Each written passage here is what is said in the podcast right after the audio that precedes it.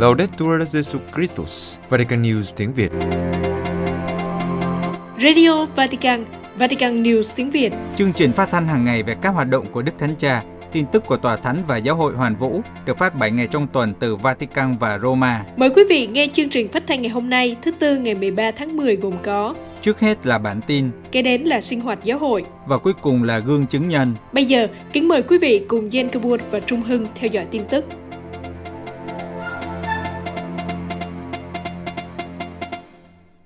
Đức Thánh Cha Francisco bổ nhiệm Đức ông Diego Ravelli làm trưởng nghi phụng vụ. Vatican Sáng thứ Hai ngày 11 tháng 10, Đức Thánh Cha bổ nhiệm Đức ông Diego Ravelli làm tân trưởng nghi phục vụ của Ngài và phụ trách ca đoàn Sistina của Tòa Thánh.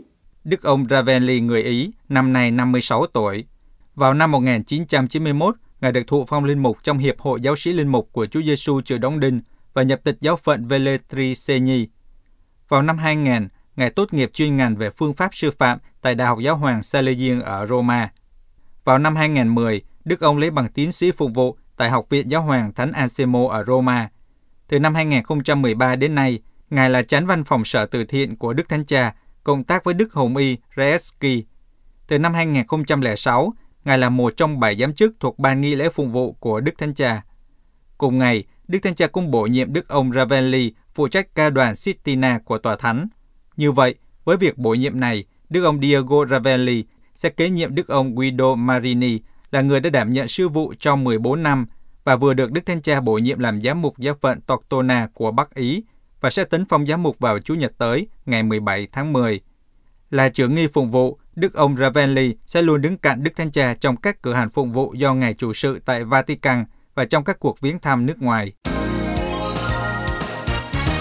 Hội đồng Giám mục Mỹ mời gọi các bạn trẻ tham dự Đại hội Giới Trẻ Thế Giới năm 2023.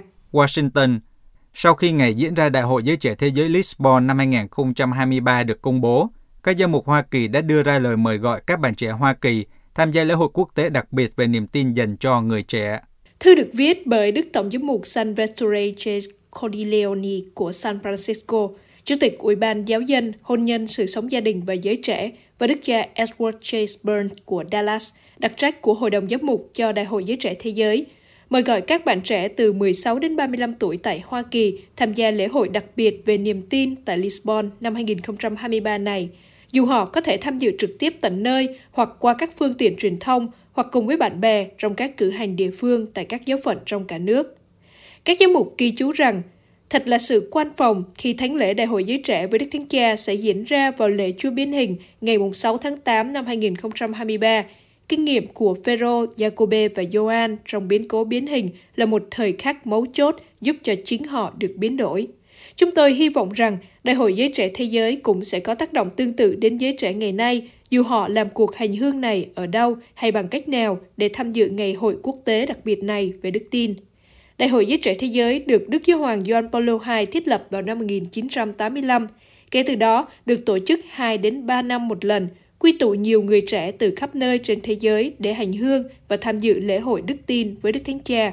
Đại hội giới trẻ tại Lisbon với chủ đề Đức Maria trỗi dậy và vội vã lên đường, ban đầu được lên kế hoạch vào năm 2022 nhưng sau đó bị hoãn lại một năm do đại dịch. Các giám mục Ba Lan viếng thăm Ad Limina.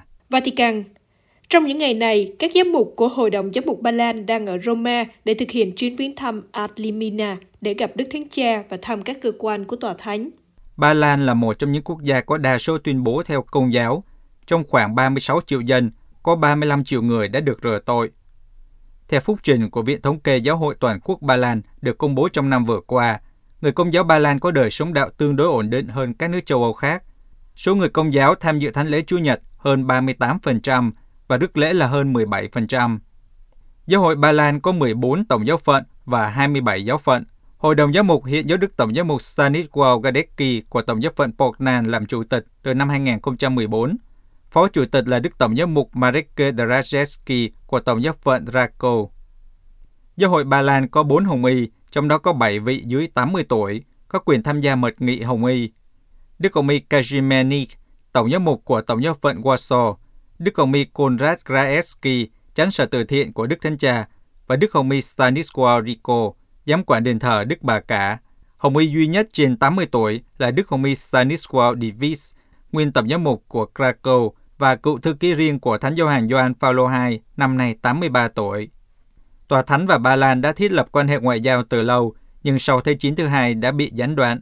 Sứ thần Tòa Thánh tại Warsaw hiện nay là Đức Tổng giám mục Salvatore Pennacchio người Ý. Ba Lan đã đón ba vị giáo hoàng tới viếng thăm. Ngoài những lần viếng thăm quê hương của Thánh Giáo hoàng Gioan Phaolô II, Ba Lan còn được vinh dự đón tiếp Đức Nguyên Giáo hoàng Biển Đức 16 vào năm 2006 và Đức Thánh cha Francisco vào năm 2016. Giáo hội Úc kết thúc công đồng toàn quốc khóa 1. Adelaide Chủ nhật ngày 10 tháng 10, Giáo hội Công giáo Úc đã kết thúc khóa họp toàn thể thứ nhất của công đồng toàn quốc, nhận định về kết quả đạt được. Đức Tổng giám mục Mark Coleridge, Chủ tịch Hội đồng Giám mục Úc cho rằng đây chính là ân sủng của Chúa và đức tin của giáo hội trong những thời điểm khó khăn. Sau 84 năm, Công đồng Toàn quốc Úc đã bắt đầu khóa họp toàn thể lần thứ nhất trong một tuần lễ từ Chủ nhật ngày 3 tháng 10 đến Chủ nhật ngày 10 tháng 10 tại thành phố Adelaide. Mục đích của công đồng này là để giúp Cộng đoàn Giáo hội Công giáo tại nước này canh tân với một lối sống mới trong thời đại thay đổi hiện nay của thế giới. Cách đây 5 năm, tháng 11 năm 2016, đứng trước nhiều thách đố mà Giáo hội Công giáo tại Úc phải đương đầu, các giám mục nước này đã quyết định xin tòa thánh cho phép triệu tập một công đồng toàn quốc để tìm cách đáp ứng các thách đố. Lời thỉnh cầu này đã được tòa thánh chấp thuận và tiến trình chuẩn bị đã bắt đầu từ năm 2018. Với sự tham gia của 278 thành viên, sự kiện là một cuộc gặp gỡ quan trọng kể từ sau công đồng toàn quốc diễn ra vào năm 1937. Cộng đoàn Công giáo Úc được kêu gọi thảo luận và suy tư về tương lai sứ vụ loan báo tin mừng của giáo hội trong nước, đặc biệt là trước những thách đố của thời đại, bao gồm cả cuộc chiến chống lạm dụng. Trong thánh lễ tạ ơn kết thúc, Đức Tổng giám mục Coleridge bày tỏ sự hài lòng về cuộc họp vì đã sinh hoa trái thực sự và tạ ơn Thiên Chúa vì hơn cả một công việc, đó là một ân ban của Chúa. Ngài nói, Chúng ta sẽ tiếp tục phân định để những hạt giống đã gieo có thể sinh hoa trái. Xin cho giáo hội Úc nhận ra sự phong phú và niềm vui mà Thánh Thần đã mang lại từ những đau khổ và xáo trộn. Bởi vì đối với Chúa, không gì là không thể. Trong tài liệu kết thúc khoa học thứ nhất, trước hết, công đồng kêu gọi mọi người quan tâm đặc biệt đến hoán cải sinh thái đối với cá nhân và cộng đoàn theo các hướng dẫn của Laudato Si. Về vấn đề này, các tham dự viên đã suy tư về vai trò của các cộng đoàn nhỏ trong giáo hội, cũng như của các nhóm cảm thấy bị loại trừ ra khỏi giáo hội, cần phải mau chóng thiết lập một diễn đàn cho việc đối thoại mở đối với họ. Trọng tâm của suy tư tiếp theo, sự hiểu biết trọn vẹn về thánh thể là sự hiện diện thực sự của Chúa Kitô. Về điều này, các tham dự viên nhìn nhận rằng so với trước đây, hiện nay số người tham gia vào đời sống bí tích của giáo hội ít hơn – vì vậy, những câu hỏi được đặt ra là làm thế nào để có thể đào tạo tốt nhất về các bí tích. Ở điểm này, các giám mục khuyến khích các tín hữu tập trung vào con người trong việc đào sâu niềm tin và nâng cao kiến thức. Về ân gọi linh mục và tu sĩ, công đồng quan tâm đến không gian đào tạo. Theo đó, cần chú ý việc đào tạo từ các cộng đoàn và nhắm đến một sự chuẩn bị vững chắc về trí tuệ, nhân bản, mục vụ và thiên liêng. Các giám mục nhắc lại rằng đây là một nhiệm vụ của tất cả các thành viên trong giáo hội. Một số vấn đề khác cũng đã được các tham dự viên bàn đến như cần có cách tiếp cận, có tổ chức và phối hợp hơn ở cấp quốc gia để các giáo hội Đông phương, các nghi lễ của giáo hội Latin và các cộng đoàn đa dạng về văn hóa và ngôn ngữ trong giáo hội Công giáo Úc đại diện cho một sự phong phú và một hồng ân ngày càng được nhìn nhận hơn. Cộng đồng cũng đưa ra lời kêu gọi mạnh mẽ về lòng nhiệt thành truyền giáo bởi vì sứ vụ của giáo hội là sứ vụ của Chúa Giêsu, nghĩa là làm cho nước Thiên Chúa thành hiện thực và nhập thể nước Thiên Chúa vào nơi chốn của chúng ta và trong thời đại của chúng ta. Khóa thứ hai của công đồng sẽ tiến hành từ ngày 4 đến ngày 9 tháng 7 năm 2022 tại thành phố Sydney. Tình trạng tồi tệ hơn ở Liban với một cuộc khủng hoảng nhiên liệu khác do hỏa hoạn gây ra. Lính cứu hỏa Liban đã dập tắt ngọn lửa lớn tại một bể chứa của một trong những cơ sở dầu khí chính của nước này. Vụ việc kéo theo nhiều khó khăn cộng với cuộc khủng hoảng quyền lực nghiêm trọng và suy thoái kinh tế đã gây ảnh hưởng đến việc làm, sinh kế và các nhu cầu nhân đạo cơ bản. Đức Thanh cha Francisco đã nhiều lần kêu gọi cầu nguyện cho Liban đang trong khủng hoảng, nơi chính phủ chia rẽ đã không thực hiện được cuộc cải cách quan trọng và đồng tiền đã mất giá 90% kể từ năm 2019. Tất cả điều này tạo tiền đề cho sự khốn khổ lan rộng vì mất việc làm và suy thoái kinh tế, làm gia tăng đau khổ cho nhiều người thuộc mọi tầng lớp xã hội. Vụ cháy đã bùng lên hôm thứ Hai khi các công nhân đang chuyển nhiên liệu từ bể chứa này sang bể chứa khác ở thị trấn ven biển Jagrani. Gần 250.000 lít nhiên liệu đã bị cháy, nhưng rất may chỉ một người bị thương.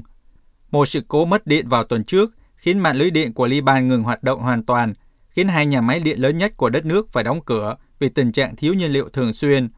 Những vấn đề mà người dân đang phải chịu đã gia tăng theo chiều hướng xoắn ốc kể từ vụ nổ lớn vào tháng 8 năm 2020 tại cảng Beirut, khiến ít nhất 215 người thiệt mạng, hàng nghìn người bị thương và phá hủy cơ sở cũng như các khu vực lân cận. Vụ nổ tại cảng Beirut là một trong những vụ nổ phi hạt nhân lớn nhất từng được báo cáo, gây ra bởi hàng trăm tấn amoni nitrat, một loại vật liệu dễ nổ được sử dụng trong phân bón đã được bảo quản không đúng cách trong nhiều năm. Trong khi đó, các nhà quan sát nhân quyền lưu ý đến hệ thống giáo dục ở nước này đang đứng trước những hậu quả nghiêm trọng đối với trẻ em và tương lai của quốc gia. Quý vị vừa theo dõi bản tin ngày 13 tháng 10 của Vatican News tiếng Việt. Vatican News tiếng Việt Chuyên mục Sinh hoạt giáo hội Lòng sùng kính Đức Mẹ tại ba nước Estonia, Latvia và Litva Kính thưa quý thính giả, chúng ta đang sống trong tháng 10, tháng Minh Côi, tháng đặc biệt kính Đức Mẹ qua việc lần hạt Minh Côi, những lời kinh ngợi khen Đức Mẹ đã tham dự vào công trình cứu độ và trở thành người mẹ nhân lành và người cầu bầu cùng Chúa hết sức hiệu quả cho chúng ta. Lòng sùng kính Đức Mẹ ngày nay đã phát triển và lan rộng khắp nơi, đặc biệt là ở châu Âu với nhiều đền thánh kính Đức Mẹ, những nơi đã ghi lại dấu ấn của những lần Đức Mẹ hiện ra để an ủi và dạy dỗ con cái mẹ. Việc tôn kính Đức Mẹ đã phát triển không ngừng và đã giúp các quốc gia châu Âu tái khám phá lại căn tính Kitô giáo của mình. Lòng tôn kính này phát triển với nhiều hình thức khác nhau, nhưng luôn dẫn đến mẹ Maria, mẹ của Chúa Giêsu. Trụ sở của Liên minh châu Âu nằm tại thành phố Strasbourg, nước Pháp. Chính tại nhà thờ chính tòa của giáo phận Sarbu, dân kính Đức Mẹ, những cha đẻ của châu Âu như chính trị gia người Pháp Robert Schuman cũng như Jean Monnet, một người không theo tôn giáo nào, đã cùng với hai chính trị gia công giáo Alcide de Gasperi và Konrad Adenauer đã nghĩ đến một liên minh châu Âu và kiến thiết châu Âu. Liên minh châu Âu đã ra đời dưới dấu chỉ của Đức Mẹ. Lòng sùng kính Đức Mẹ đều có ở tất cả các dân tộc châu Âu. Lòng sùng kính Đức Mẹ cột trụ ở Tây Ban Nha được truyền đến vùng đất Baltic, đi qua Vương quốc Bỉ và các đền thánh ở Slovenia đến Áo, đi từ Croatia đến Romania, đi qua các đền thánh của Đức, qua các sạp báo được tìm thấy trên khắp châu Âu, đến đền thánh Đức Mẹ ở Ireland và ở Anh. Nơi kết nối tất cả, nơi được xem là thánh địa của các thánh địa, lần hiện ra trung tâm của các lần hiện ra chính là Fatima, với lời yêu cầu thánh hiến nước Nga cho trái tim vô nhiễm nguyên tội của mẹ và mô tả về những sự kiện lớn và đẫm máu của thế kỷ 20. Có những điểm chung tại các thánh địa và trong các lần Đức Mẹ hiện ra. Đức Mẹ hiện ra ở nơi người ta lãng quên Chúa hoặc ở nơi Chúa bị gạt ra ngoài lề xã hội, từ hội tam điểm Bồ Đào Nha đến phong trào khai sáng của Pháp đến Ba Lan dưới ách thống trị của phổ. Đức Mẹ hiện ra để bảo vệ các Kitô hữu. Có nhiều hành động anh hùng được thực hiện nhân danh Đức Mẹ và để binh vực Kitô giáo. Đức Mẹ luôn hiện ra như một sự trợ giúp trong việc phát triển đức tin. Hôm nay chúng ta sẽ tìm hiểu về lòng sùng kính Đức Mẹ tại ba nước vùng Baltic, Estonia, Latvia và Litva, vùng đất được gọi là miền đất của Đức Mẹ. Lòng sùng kính Đức Mẹ tràn ngập trong đời sống các quốc gia vùng Baltic, vì họ xây dựng căn tính quốc gia của họ xung quanh lòng sùng kính này, vượt qua những giai đoạn lịch sử khắc nghiệt dưới sự thống trị của Đức, Thụy Điển và Nga Xô. Chính Đức Giáo hoàng Innocento thứ ba đã đặt tên miền đất của Đức Mẹ cho vùng đất ngày nay tương xứng với các nước Latvia và Estonia, bởi vì sứ vụ truyền giáo của các nước vùng Baltic bắt đầu vào những năm 1200, giai đoạn lòng sùng kính Đức Mẹ phát triển mạnh mẽ và ngay lập tức được đặt dưới sự che chở của Đức Mẹ. Hơn nữa, nhà thờ chính tòa công giáo đầu tiên ở Estonia được dâng hiến cho Đức Mẹ. Việc truyền giáo ở những vùng đất đó rất khó khăn, và ngay sau đó đã mang tính quân sự, được giao cho các hiệp sĩ Teutonic. Đó là các cuộc thập tự chinh phương Bắc với sự khuất phục của Latvia và Estonia, còn Litva đã kháng cự trong hơn một thế kỷ rưỡi. Năm 1386, hoàng tử Jogaila của Litva được lên ngôi vua ở Ba Lan với điều kiện phải trở lại công giáo. Ông đã chấp nhận. Từ đó cho đến cuối năm 1795, Ba Lan và Litva thống nhất. Dưới thời trị vì của Jogaila, Litva được cai trị bởi Vytautas. Nhân vật này rất sùng kính Đức Mẹ và đã cho xây dựng rất nhiều nhà thờ kính Đức Mẹ. Trong số đó có các nhà thờ ở Kaunas và Naugidelis. Một bước ngoặt lớn hơn xảy ra khi một hoàng tử Ba Lan khác, Casimiro, đã trở thành thống đốc của Litva. Ông lãnh đạo đất nước từ năm 1475 đến năm 1484. Ông được tuyên thánh và trở thành bổn mạng của đất nước. Mộ của thánh nhân được tôn kính tại nhà thờ chính tòa Vilnius. Chính Ngài đã thúc đẩy mạnh mẽ lòng sùng kính Đức Mẹ. Thời kỳ cải cách tin lành đã ảnh hưởng đến các quốc gia vùng Baltic, và chính tại đây, chúng ta mới thấy việc sùng kính Đức Mẹ Maria góp phần xây dựng các quốc gia như thế nào. Latvia và Estonia ngay lập tức đã chuyển sang tin lành vào năm 1525, bởi vì Alberto de Hohenzollern, thủ lãnh của dòng Teutonic, theo tin lành và đã biến những tài sản đó thành một công quốc cha truyền con nối. Tại Litva, tầng lớp quý tộc hầu như hoàn toàn theo tin lành Calvin. Việc giảng dạy của tin lành cũng phổ biến bởi vì sử dụng ngôn ngữ địa phương, dùng tài liệu in ấn. Chỉ với phong trào chống cải cách mà Litva thực hiện hoạt động tái truyền giảng tin mừng một cách tích cực. Đặc biệt, chính lòng tôn kính Đức Maria phát triển tại Silova đã đóng góp vào việc đưa Litva trở lại trong cái nôi Kitô giáo. Tại Silova có một nhà thờ, một đền thánh nhỏ được xây dựng vào năm 1457. Các tín hữu tin lành Calvin cũng thường đến kính viếng nơi này. Một ngày kia, chủ sở hữu của nơi này đã quyết định san bằng nhà thờ. Nhưng vị cha sở cao niên đã kịp lấy tượng ảnh Đức Mẹ, các đồ vật quý giá nhất và các tài liệu quan trọng nhất của đền thánh – Tất cả những thứ này được Ngài giấu trong một chiếc rương cũ và với sự trợ giúp của một người giúp lễ, Ngài đã chôn giấu cạnh một tảng đá. Năm 1612, khi đang chăn gia súc tại khu vực nơi trước đây là nhà thờ, các tiểu mục đồng đã nhìn thấy một phụ nữ trẻ đang bế một bé trai trên tay và đang khóc. Tin tức loan truyền và ngay lập tức ngày hôm sau có rất đông người đến nơi phụ nữ hiện ra. Vị mục sư tin lành Calvin cũng chạy đến với ý định giải tán đám đông. Người phụ nữ lại xuất hiện. Khi được hỏi về việc tại sao bà khóc, bà trả lời rằng nơi đây từng có một nhà thờ nhưng bây giờ chỉ dành để chăm thả gia súc. Tin tức về những lời này lan truyền và đến tai một ông già mù lòa và ông cho biết mình chính là người giúp lễ trước đây.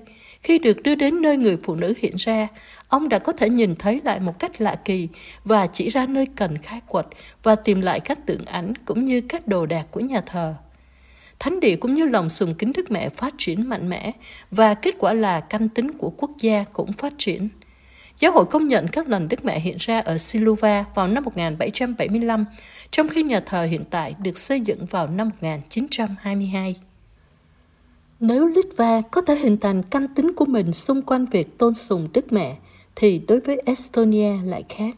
Vào năm 1600, lần đầu tiên quốc gia này bị chia cắt giữa hội hiệp sĩ Teutonic và người Ba Lan, sau đó thuộc chủ quyền của Thụy Điển cho đến năm 1721, năm quốc gia này được hợp nhất vào đế chế Nga. Litva cũng nằm dưới sự cai trị của đế chế Nga vào năm 1795. Các sa hoàng đã cố gắng Nga hóa các quốc gia, phá bỏ các biểu tượng của họ. Nhà thờ Thánh Casimiro ở Litva bị quân đội Nga trưng dụng và sau đó được nhượng lại cho giáo hội chính thống. Các tu sĩ dòng cách minh bị đưa ra khỏi đền thánh cánh cổng bình minh và vào năm 1866 các cuộc hành hương đến đây bị cấm. Tuy nhiên, được hỗ trợ bởi đức tin công giáo, người dân Litva đã chống lại. Ngay cả tướng Nga Muraev cũng nhận ra điều này và viết cho sa hoàng Alexander, chúng ta không được ảo tưởng và phải biết rằng bao lâu công giáo còn tồn tại ở nước này thì chính phủ sẽ không thể khuất phục được nó. Sau chiến tranh thế giới thứ nhất, các quốc gia vùng Baltic đã giành được độc lập, nhưng tình trạng này đã không kéo dài lâu, chỉ đến năm 1940. Nhưng trong những năm đó, lòng sùng kính Đức Mẹ cũng đã lan rộng. Đặc sứ đầu tiên của Vatican đến những vùng đất đó chính là Akinrati, sau này là Đức Giáo Hoàng Pio thứ 11, người đã định nghĩa Litva là miền đất của Đức Mẹ. Với chiến tranh và sau đó là sự cai trị của Liên Xô, giáo hội Litva đã trải qua những cuộc bách hại mới. Trong các cuộc hành hương đến các đền thánh và cả những ngọn núi thánh giá, ví dụ như ở Siauliai, tín hữu Litva bày tỏ lòng trung thành của họ với giáo hội công giáo. Vào ngày 8 tháng 9 năm 1991, vào giai đoạn cuối của chế độ Xô Viết, một thánh lễ lớn đã được cử hành tại đền thờ Đức Mẹ Siluva, nơi vai trò của tôn giáo và các thánh địa được chính thức nhìn nhận lại khi quốc gia tìm lại được tự do. Ở Vilnius, có một nơi khác đại diện cho bản sắc của quốc gia, đó là nhà nguyện Cổng Bình Minh, được xây dựng từ năm 1498 đến năm 1503, nơi có tượng Đức Mẹ lòng thương xót, được tôn kính tại đây vào năm 1508. Vào giữa những năm 1600, bức tường đã được bọc bạc mạ vàng và được đặt trong một nhà nguyện xây phía trên cánh cổng. Các cư dân ở Vilnius luôn cho rằng sự cứu rỗi của thành phố là nhờ sự bảo vệ của Đức Trinh Nữ. Chính tại đó, hình ảnh lòng Chúa thương xót được vẽ theo chỉ dẫn của Thánh nữ Faustina đã được trưng bày lần đầu tiên. Sơ Faustina được Thánh Gioan Phaolô II phong thánh cách đây 20 năm. Chính ở Vilnius, Thánh nữ đã được mặc khải về Chúa Giêsu thương xót. Ở các nước Baltic, có một đền thờ khác có ý nghĩa đặc biệt, đó là đền Thánh Đức Mẹ Đen ở Alona, nước Latvia, được coi là trung tâm đại kết của quốc gia. Nó được xây dựng vào năm 1699, là một nhà thờ nhỏ bằng gỗ, nơi có một pho tượng mô phỏng lại tượng Đức Mẹ ở đền Thánh Toki ở Litva. Theo thời gian, bức tượng bị đen lại và do đó trở thành Đức Mẹ đen. Nhà thờ trở nên nổi tiếng nhờ những điều kỳ diệu xảy ra ở đó. Năm 1768, nhà thờ mới được khánh thành. Nhà thờ này tiếp tục là một điểm hành hương rất quan trọng ngay cả trong những năm bị Liên Xô đàn áp. Liên Xô đã làm mọi cách để ngăn cản những người hành hương đến đây. Tuy nhiên, nhiều cuộc hành hương đã diễn ra vào các ngày Chúa Nhật Chúa Thánh Thần hiện xuống và lễ Đức Mẹ hồn sát lên trời.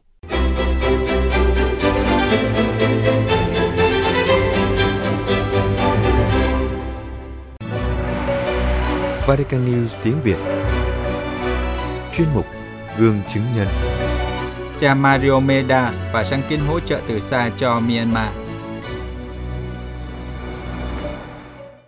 Năm 1868, từ Ý, bốn linh mục thuộc Hội Giáo hoàng truyền giáo hải ngoại đến Myanmar, bắt đầu một cuộc hành trình loan báo tin mừng tại vùng đất châu Á này. Năm 2007, với cái chết của cha Paulo Noe, nhà truyền giáo cuối cùng của Hội Giáo hoàng truyền giáo hải ngoại tại Myanmar, sử thi truyền giáo phi thường của Hội Giáo hoàng truyền giáo hải ngoại ở Myanmar đã kết thúc. Lịch sử truyền giáo kết thúc, nhưng tình bạn được đan kết giữa hội truyền giáo và đất nước không kết thúc. Một trong những lý do không thể kết thúc đó là vì chính hội giáo hoàng truyền giáo hải ngoại đã thành lập 6 trong số 16 giáo phận trong cả nước. Và hiện nay, các cuộc tiếp xúc giữa các giáo phận Myanmar và hội truyền giáo trong việc đào tạo chủng sinh và linh mục vẫn được tiếp tục. Ngoài ra, một trong số những dấu hiệu rõ ràng nhất của tình bạn này đó là vào năm 2008, Giáo hội Myanmar và Hội Giáo hoàng truyền giáo hải ngoại đã ký kết một kênh hợp tác lâu dài về việc hỗ trợ cho các trẻ em nghèo được đến trường. Ngày nay, nhiều tổ chức cũng sử dụng kênh liên đới này để trợ giúp các học sinh đến trường ở các nước nghèo và đang phát triển. Có nhiều người được thụ hưởng từ sáng kiến hợp tác này, nhưng ít người trong số họ biết được sáng kiến này đã có từ lâu trong năm 1958 bởi một nhà truyền giáo thuộc Hội Giáo hoàng truyền giáo hải ngoại, hoạt động truyền giáo tại Myanmar trong thời điểm đó. Cha Mario Meda qua đời ngày 9 tháng 1 năm 2021, hưởng thọ 93 tuổi.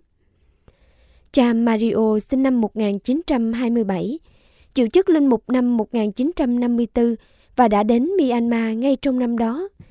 Trong thời gian truyền giáo ở Myanmar, cha Mario đã hoạt động trong nhiều lĩnh vực – đã từng là hiệu trưởng của trường thánh Luigi ở Kentung, đông bắc đất nước, với hơn 300 học sinh. Cha cũng đảm trách một trung tâm dành cho trẻ mồ côi, cơ sở đào tạo giáo lý viên và tiểu chủng viện của giáo phận. Năm 1958, cha đưa ra một sáng kiến hoàn toàn mới, ủy thác sự giúp đỡ của một trẻ em cho một gia đình nhà hảo tâm ở các nước khác với hình thức nhận con nuôi từ xa.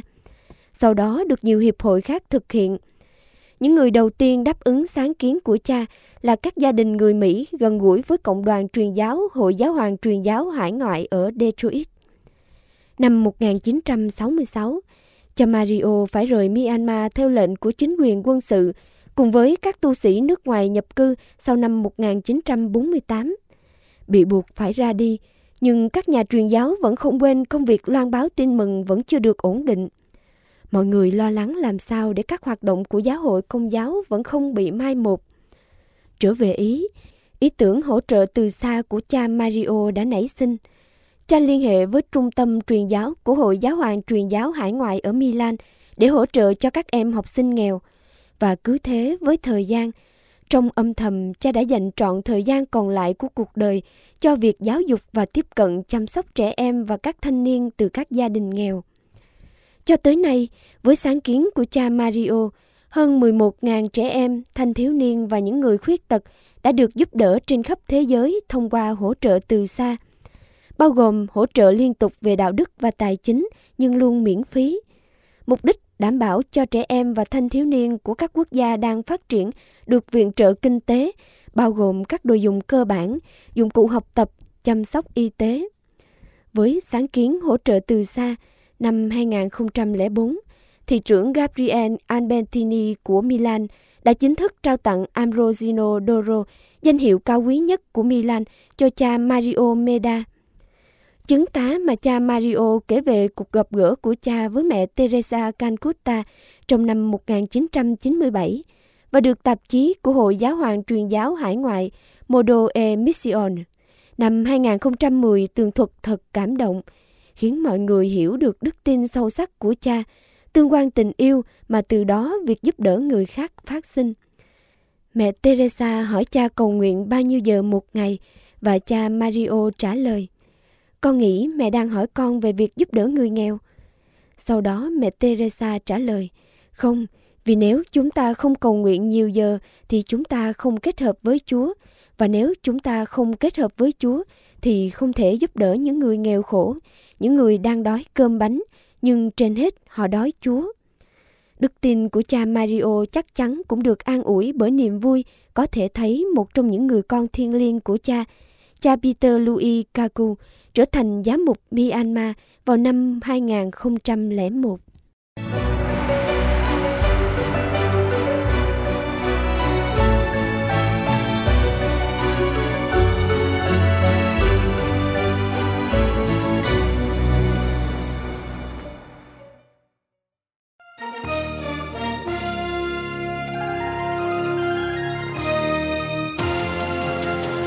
Cảm ơn quý vị đã chú ý lắng nghe chương trình Radio Vatican của Vatican News tiếng Việt.